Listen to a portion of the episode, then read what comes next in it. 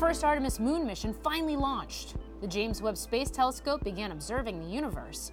NASA changed the trajectory of an asteroid. Amazon set a multi billion dollar launch contract record, and SpaceX's Starlink service became crucial to Ukraine on the battlefield. These are just some of the milestones in another big year for the space industry. But that hasn't stopped space stocks, at least the most recent entrance into the public market, from crashing back to Earth. As financial conditions continue to tighten and space companies begin to consolidate, Tory Bruno, the CEO of United Launch Alliance, discusses ULA's new heavy lift Vulcan rocket and his outlook for the launch industry overall. And while that small rocket costs less than a big rocket, to put up thousands of spacecraft, that will be economically impractical. That has turned out to be proven to be the case. All of the constellations are going up on heavy launch vehicles for that reason. The number one economic driver, dollar per spacecraft on orbit. And so there really is only market, in my opinion, for one or two micro launchers, not 170. And so 168 are going to go away. I sat down with Bruno at the Reagan National Defense Forum earlier this month, where the conversation covered everything from securing space against a future war to the quote crazy real estate grab underway as companies and countries look to send hundreds of thousands of spacecraft to orbit. I'm Morgan Brennan, and this is Manifest Space.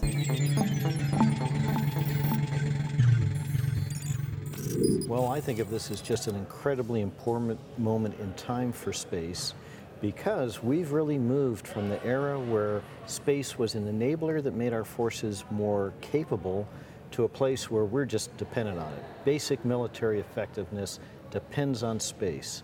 And our adversaries, China and Russia, they know that. And China especially has spent billions of dollars in probably two decades developing anti-satellite weaponry and are deploying them now on orbit and on the ground. So this is a critical moment for us, especially in the space community and launch, where we need to develop new capabilities to make that irrelevant.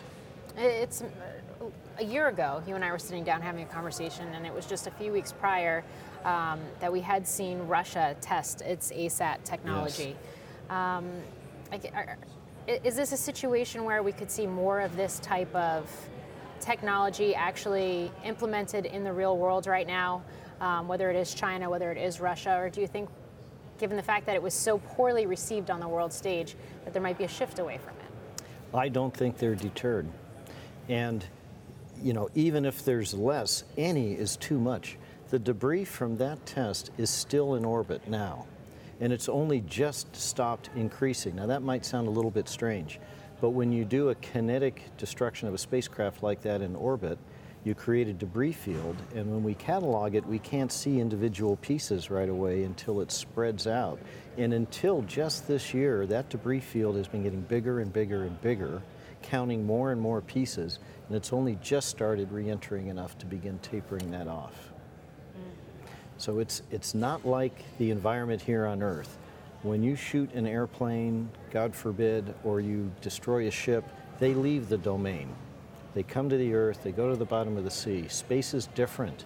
It stays there and it fouls the common ground for years.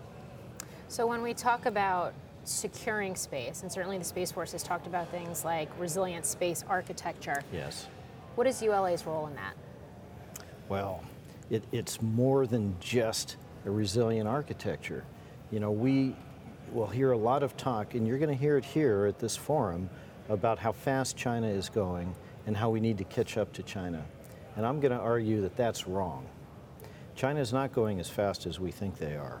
We're seeing the fruits of two decades of investment and development, largely dependent and enabled by technologies that they have stolen from us. It looks fast because we're at the tail end of that. And catching up to them is the wrong strategy. We need to leapfrog ahead of them and make all of those investments and those 20 years of work ineffective and irrelevant. And when we look at how we do that, it's really about deterring aggression in space by making that aggression pointless and ineffective. And we want to do that by making our spacecraft sort of unknown where they are, unfindable, unattackable, and resilient also to individual losses. I'm working on that right now in launch. I know what to do. And the whole country needs to be focused on that attitude, resetting the clock, put them back 20 years and make them start again. Or else we are really at risk of seeing a conflict not just start in the Earth and escalate to space, but probably starting in space first. So when you say you're working on it in launch, what does that mean? Well, I, I can't say everything that I'm doing because I feel like China doesn't need to know that just right now. But I'll give you some hints. It, it has to do with what we do after we go to space. You know, today, when I launch a rocket, China and Russia are able to see the configuration of the vehicle we take to the pad. They observe the flight path, they observe the separation. And from all of that, they have a very good idea what it is, what it's for, and where to find it. None of that has to be true. We can do things with mobility in space and on the way there to make all of that very difficult, unfindable, unattackable, and insensitive to a few losses, which is not what we have today. Okay. Well, of course, when we talk about the U.S. and we talk about things like government contracting, it's not always the fastest, most easiest process. When we talk about, I guess, crafting uh, budgets and allocating money towards things like R&D, not always the fastest, most easiest process. Can we as a country move quickly enough to actually counter China, given the fact that that has been decades in the making? Yes, we can. I mean, the technologies that I said and enable the weapons they are fielding now, those are our ideas. I can't think of a single thing, including their hypersonics efforts, that I didn't personally work on 20 years ago. Mm. We set them down because we had a global war on terror to prosecute. They picked them up and they've been working on them all this time. And when you're a defense contractor, when you work in this industry, you have a special responsibility. Yes, it's a business, but it's more than a business. I've been working on the things I alluded to for several years now. I haven't waited for a contract. That's what my R&D investments are for, to be ready with the things the government needs when they figure out what they require. And what the Pentagon can do, what the Space Force can do right now and quickly, is determine those needs. What are those requirements? And we in industry will respond to that even before contracting happens. You mentioned hypersonics, and I do want to take a little detour. Uh, before I get to other topics with you, um, because we have seen those efforts start to pick up a little bit more here in the US, but we are mm-hmm. also seeing Russia, for example, deploy and test out their own hypersonic capabilities in Ukraine, unfortunately. Yes. Um, where do you think we're at in terms of that process? Well, the first thing to understand is that you know, we're missing a word when we say hypersonics. It's maneuvering hypersonics. All of these short range, long range missiles are hypersonic. All space launch vehicles are hypersonic. What we can't handle very well in missile defense systems are hypersonic threats that deviate off their ballistic course because you know you're you're intercepting an incoming warhead. You're aiming in front of it. You commit to launching an interceptor or an offensive capability to destroy that thing in advance of where it's going to be. And so if it deviates from that path after you've committed, then you can't hit it anymore. So that's what the problem is. And we have developed a lot of hypersonic technology in the past and we've put it on hold. We can go from where we were then to our own capability very quickly. But what is even a higher priority is how better to defend against the hypersonic threat that mm-hmm. they're fielding now. Because that is essentially an offensive capability. And that's important when we're deterring aggression, of course. But what complements that very well is to say, well, go ahead and attack. It's not going to work. Your warhead's not going to get through. Your thrust against a spacecraft will not succeed. So it you know, you'll be committing enormous resources. Even you see, you, we talk about Russia and Ukraine. Mm-hmm. They're running out of weapons that they've committed. It's very expensive. It makes you a pariah in the international community. It invites economic sanctions. So you're making that bet for a change that is worth all of that through that attack. If we can make the attack very unlikely to succeed, that in itself is a deterrence. Mm. Um, and certainly, speaking of sanctions and speaking of what we've seen uh, this year, some of the launch capacity has essentially gone out of the market now because yes. of Russia's own actions. Your thoughts on what the launch market looks like over the coming years, especially as we do see more and more customers come to the market, both government and private sector, uh, looking to do more and more launches? What an astute question. Because there has been just a tremendous sea state change in the launch market over the last 12 months. For the prior 30 years, globally, there has been an oversupply of launch because many countries consider their access to space a sovereign strategic imperative. And they have launch vehicles and, albeit sometimes tiny launch industries, but have them whether they need them or not. And so, as a launch provider, you know, in the business, you're always competing in, a, in an environment where there's more supply than demand. and that just changed in the last 12 months. Two things happened. You hit on the first important one, which is a number of, of launch providers have exited the marketplace because of Ukraine. Anything with uh, Russian rockets or Russian content are really not available anymore. But at the same time, it's really a double whammy. It's the perfect storm.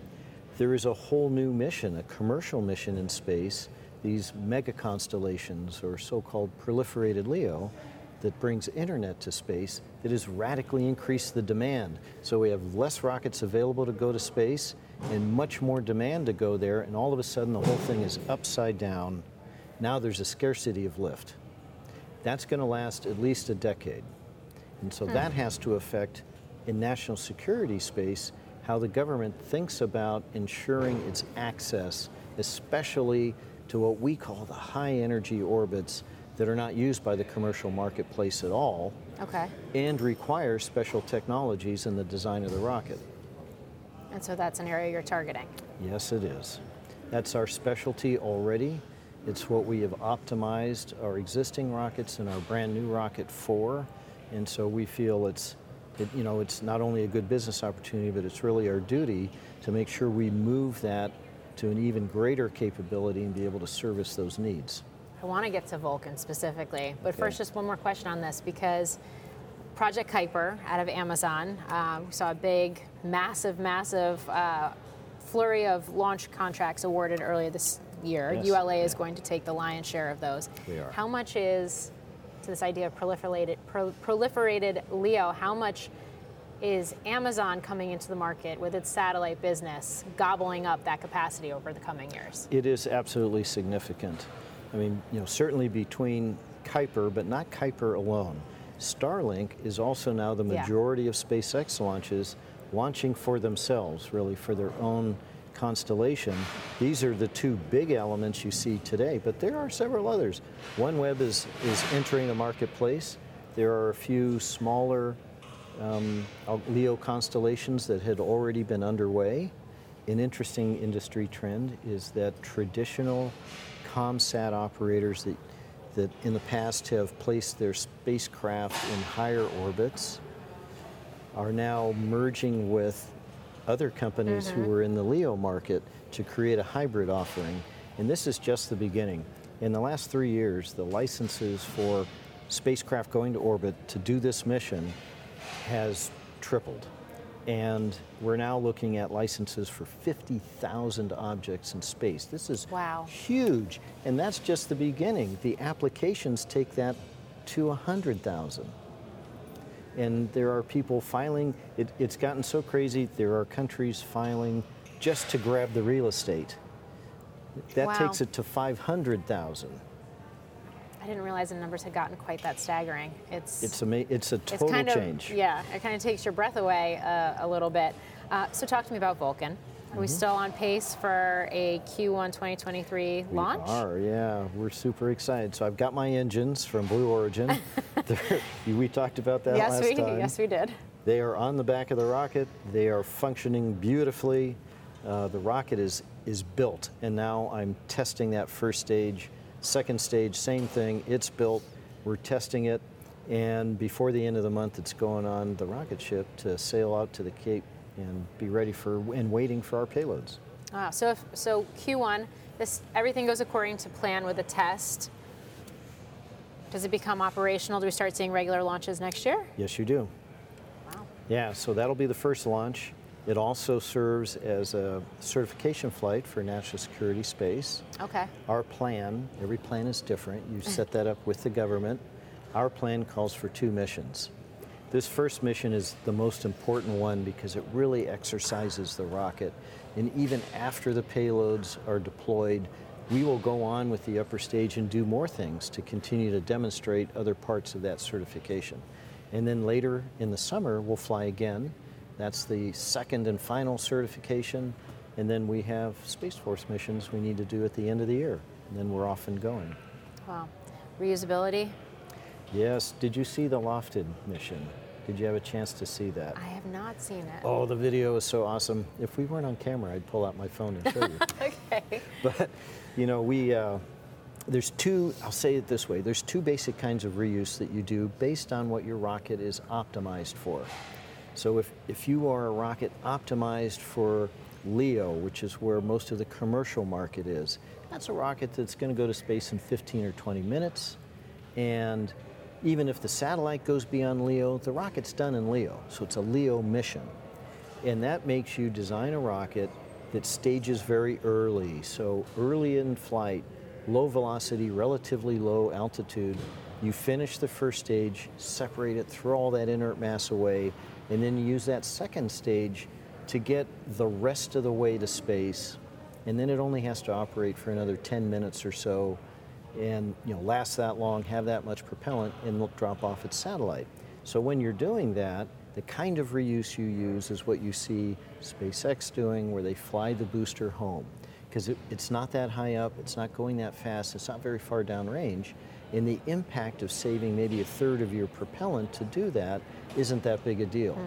So that's that kind of reuse. For us, we're optimized most efficient for the high energy mission which means that booster flies twice as high, twice as fast, twice as far downrange. And so flying it home is a lot more technically difficult, and it's also more impactful to those high energy missions to save all that propellant to fly home with. See, we're going to take that upper stage almost all the way to orbit so that most of its fuel is left over to do the complex high energy maneuvers in space. So it's not a 15 minute ride, it might be a seven hour ride, mm. 40 times longer. So you see how it fundamentally altered the nature of the rocket's basic design. So flying it home, flying a booster home isn't real practical for us. So instead, we're going to get back our engines in our thrust structure, which is 60 to 70% of the cost of the booster, because the rest of the booster is just an empty gas tank. And we do that by re entering it behind a revolutionary, brand new reentry technology. And when I mentioned LOFTID, that's what I was talking okay. about. We've just done an orbital class demonstration of that.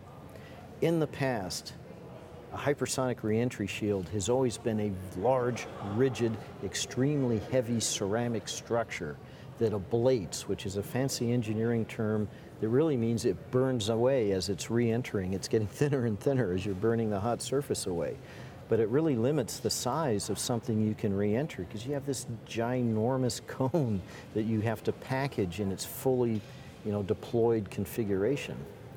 But together with NASA, we've developed a new technology where we can do this with an inflatable heat shield. Hmm.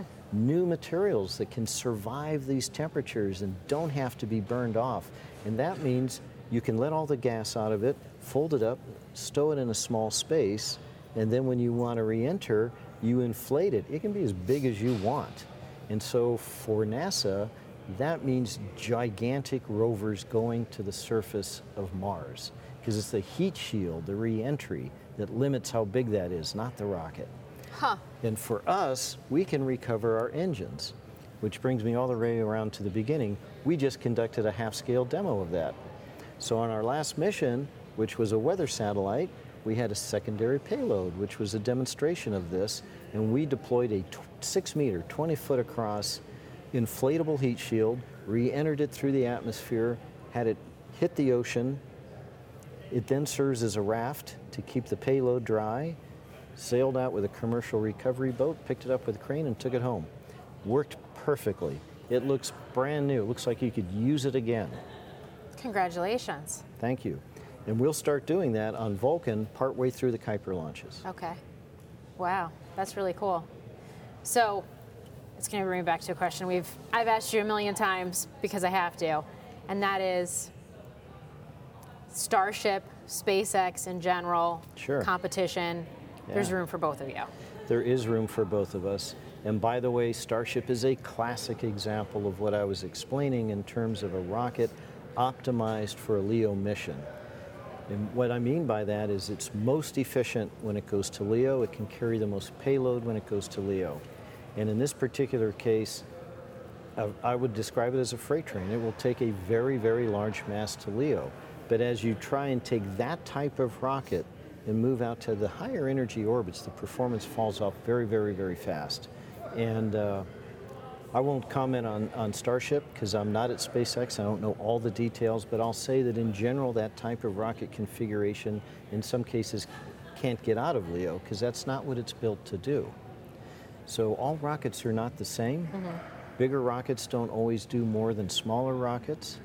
And there's a lot more to go into space than just going up until it's dark and hard to breathe. Okay. So, final question for you then. Yeah. Um, and we've talked about this in the past before too. We have seen this proliferation of rocket companies, as well as obviously proliferation of satellite companies. We're starting to see some consolidation, particularly on the satellite side. Yes. A lot of these companies that have gone public in the past year or two have dropped dramatically in value. Um, question marks about whether some of them will survive. What do you think about the sector more broadly right now and this shakeout? Do we have further to go? Do you expect to see consolidation? Absolutely. Um, the most impacted segment of the market will be the micro launchers, the small launch companies. And I'm going to take you back through time when all of these guys appeared, and there was 150, even 170 of them registered as companies. Now, not all of those people were building anything or flying anything, but a crazy number of micro launchers. And the reason they were there is because they saw the mega constellations coming with these small spacecraft that would be in LEO. And they said, my gosh, there'll be thousands of spacecraft. And so we can build small rockets that can launch these small satellites, and those rockets will be less expensive. And so that was their value proposition to the investment community, and they all got going. At that time, if you had interviewed me, I would have pointed out that um, actually the physics of lift dictate that a heavy launch vehicle has 10 times less dollars per kilogram cost than a small one. And while that small rocket costs less than a big rocket, to put up thousands of spacecraft, that will be economically impractical. That has turned out to be proven to be the case. All of the constellations are going up on heavy launch vehicles for that reason. The number one economic driver, dollar per spacecraft on orbit. And so there really is only market, in my opinion, for one or two micro launchers, not 170. And so 168 are going to go away. And there's going to be one or two left, and they will primarily be doing uh, experiments and demos. At one point, there was talk of, well, okay, maybe they're not going to lift the main constellations, but perhaps they will lift replacements as individual satellites in a mega constellation die or become obsolete. I contended with that at the time and said, no, the economics tell us that the best way to do that if you're a, a mega constellation operator is to lift them all at once and have on orbit spares. And that has also proven to be the case. The companies lift about 10 to 12 percent on orbit spares and they wait. And when they lose one, they bring one of those down. So it's really down to that, that sort of demo experiment niche market. And we saw it in the, in the number of satellites lifted by each type of vehicle. We track that. So the heavy lifters took off, as you pointed out, all of the capacity sucked up by mega constellations. We saw the micros starting to grow a little bit, and then their market has collapsed over the last year because even the demos can go up as ride shares on a heavy launch vehicle for very low cost because the primary payload's already paid for the ride. That does it for this episode of Manifest Space. Make sure you never miss a launch by searching Manifest Space wherever you get your podcasts and by following the Squawk on the Street podcast. For more on the space race, be sure to watch Squawk on the Street on CNBC. I'm Morgan Brennan.